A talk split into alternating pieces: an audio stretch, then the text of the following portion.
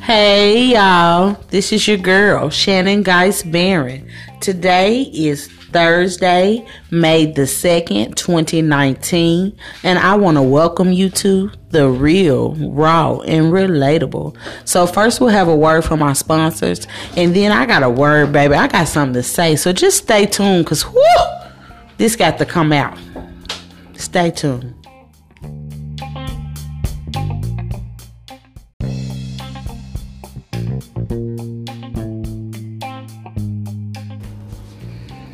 Hey y'all, I'm back. So let me just get this out right quick because I gotta go live on Facebook in um in a minute. So let me just tell y'all something. Stop letting other people dictate to how you live your life these especially these so-called christian people that's so perfect and so whole and they can tell you exactly how to live your life and they can tell you exactly how you gonna go to hell let me give you a secret let me tell you something god can't use no perfect and no whole person if they know everything and they don't need nothing, they don't even need God because they got everything they need. Stop letting these people dictate to your life. These people are crazy. I want y'all to understand when I say these people are crazy. They live in a la la land. They speak a la la language. And they got a la la understanding. Live your life do you? You know right from wrong especially if you got a relationship with god. You know what you should be doing what you should not be doing. You do not have time for outside influences that don't mean you no good that don't serve you no justice that don't pay your bills. Baby mind the business that pays you. Do you? Start the business. Write the book. Write the play do whatever it is that you got to do.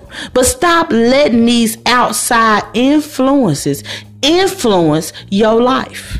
Because it's some people in this world that's so bent on controlling other people. They out of control, all the way out of control themselves. Because all they worried about is what you doing with your life. And their life is just all over, scattered all over everywhere. Mess after mess, tragic after tragic. Baby, put an end to it. Don't listen to it. Don't even indulge in it. Don't whatever. And somebody come to you and they say, "Hey, you need to be uh uh okay, thank you. Have a nice day."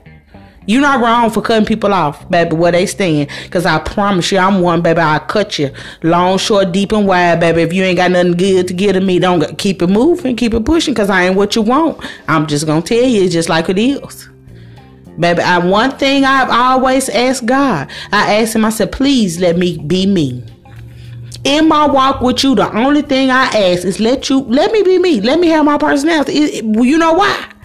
It's because it is right here. Cause you need to know.